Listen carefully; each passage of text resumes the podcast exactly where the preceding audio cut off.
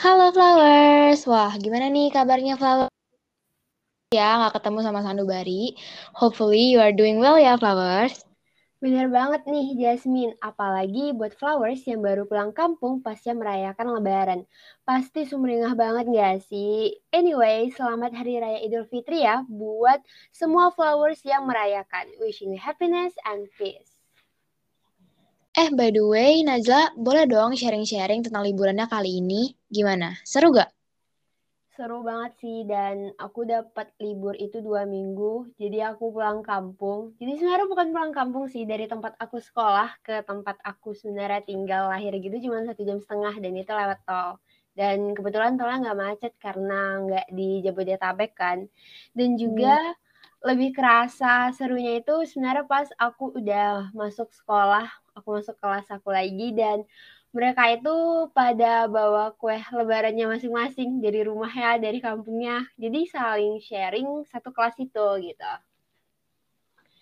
Dan Wah. juga dan juga ngomong-ngomong tentang sharing tadi, kamu pasti pernah nggak sih dengar quotes sharing is caring? Pastinya dong, itu quotes yang juga jadi salah satu alasan kehadiran Your Story Indonesia buat para flowers di sini loh, ya kan? Yap, bener banget. Nah, sharing-sharing ini sebenarnya apa sih? Kalau dari literatur yang dikutip dari howtodiscuss.com, definisi sharing is caring itu sesimpel ketika kita memberi sesuatu ke seseorang. Dan itu sama aja dengan kita memperdulikannya, mengakui kehadiran dia untuk diberikan sesuatu yang bisa meringankan bebannya. Sharing is caring simply means to look after others For example, you give food to another person because you don't want that person to get hungry. You did care to this person by giving them food. Sharing is caring juga bisa diimplementasikan dengan mengapresiasi seseorang dan menjadi tempat berbagi cerita bagi seseorang tentang kondisi mentalnya. Nah, kalau misalnya aku lihat dari maknanya sharing is caring ini positif banget kan Jasmine? Betul. Tapi kenapa sih masih banyak banget orang yang takut untuk ngelakuin sharing-sharing ini? Kejadian di masa lampau yang tidak menyenangkan seperti dia dan tidak berani terbuka dengan orang lain. Membuat sebagian orang memilih untuk memendam semua yang dia rasakan sendirian, baik itu emosi senang, sedih, ataupun mood yang flat aja. Nah, tadi kan kita udah bahas nih, Najla, tentang um, kenapa sih orang masih banyak takut buat ngelakuin sharing ke orang lain. Sekarang kita bakalan cerita nih tentang pengalaman kita masing-masing tentang sharing is caring ini sendiri. Hmm, kalau dari pengalaman aku, aku pernah jadi tempat sharing is caring dan aku juga pernah mencari yang namanya tempat dari sharing is caring itu. Jadi hmm. ketika orang itu curhat ke aku, aku bukan tipe orang yang bisa ngasih saran yang oke okay banget gitu loh Jasmine. Aku lebih oh, kepada okay. kalau misalnya orang curhat, aku cuma bisa dengerin gitu. Aku dengerin tapi untuk kasih saran yang bagus mungkin aku belum bisa. Jadi kalau orang curhat ke aku, aku aku udah bilang dari awal kayak aku cuma bisa dengerin kalau bisa ngasih saran mungkin belum seoke yang kamu ekspektasikan gitu. Benar-benar. Ya. Tapi aku setuju sih, soalnya aku juga tipe orang yang kayak kalau lagi sedih atau butuh tempat curhat itu sebenarnya aku um, kepengen didengerin aja gitu. Kayak mm-hmm. aku dengerin aja ceritanya aku pengen ngeluh aja sama orang ini gitu tanpa aku nggak mau dinasehatin gitu kalau lagi sedih sebenarnya. Gak, aku pernah juga nyari tempat untuk sharing sharing dan biasanya aku nyarinya itu orang yang udah deket banget gitu sama orang uh, sama diri aku misalnya keluarga aku orang tua aku atau enggak teman-teman yang memang udah klop banget gitu sama aku. Kalau Jasmine gimana pengalaman tentang sharing sharingnya aku sih kurang lebih juga sama sih sama kamu. Kalau kayak nyari seorang untuk jadiin tempat curhat pastinya biasanya aku ngobrol sama mama papa atau sama teman-teman deket aku. And thankfully mereka mau dengerin curhatan aku dan ngasih saran-saran yang baik juga buat aku yang bisa motivasi aku. Terus kalau misalkan teman-teman aku kayak lagi sedih atau butuh teman curhat, ya sama sih aku juga biasanya dengerin atau kalau aku bisa ngasih saran, aku bakal kasih saran yang menurut aku bisa memotivasi mereka buat bangkit lagi gitu, jadi nggak sedih lagi gitu. Oke, iya sih benar-benar. Dan tapi sebenarnya Jasmine, aku masih bingung kapan sih bisa kita itu ngaplikasikan sharing is caring tentang kondisi mental kita dan seharus itukah untuk ngelakuin sharing is caring ini?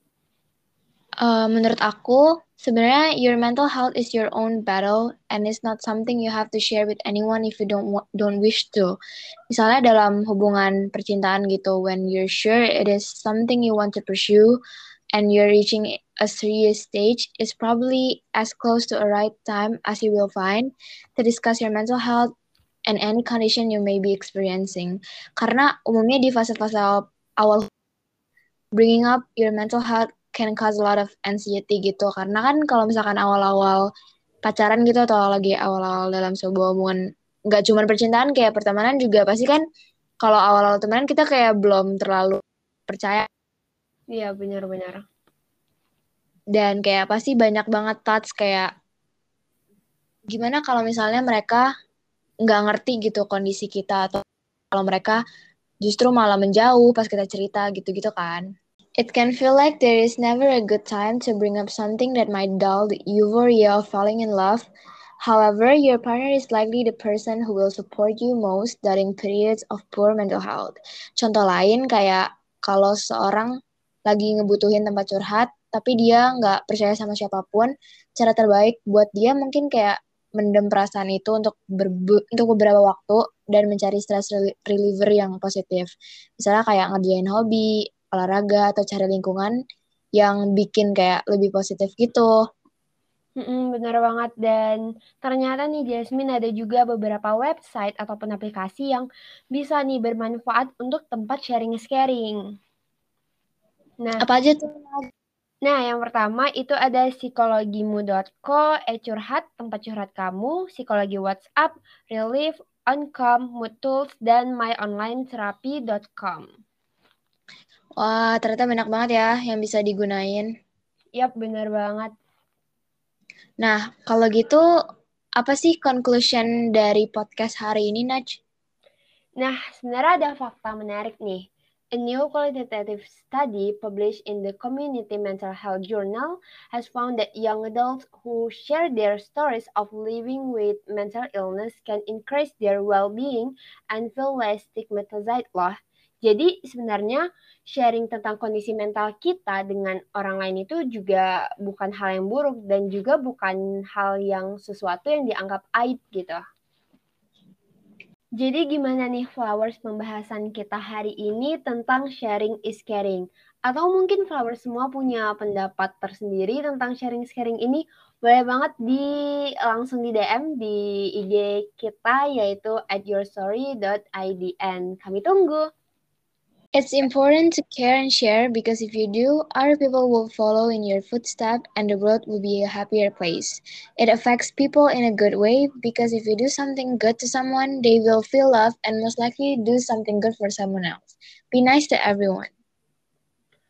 So, yeah, sekian dari kami and goodbye guys. Bye-bye. Bye.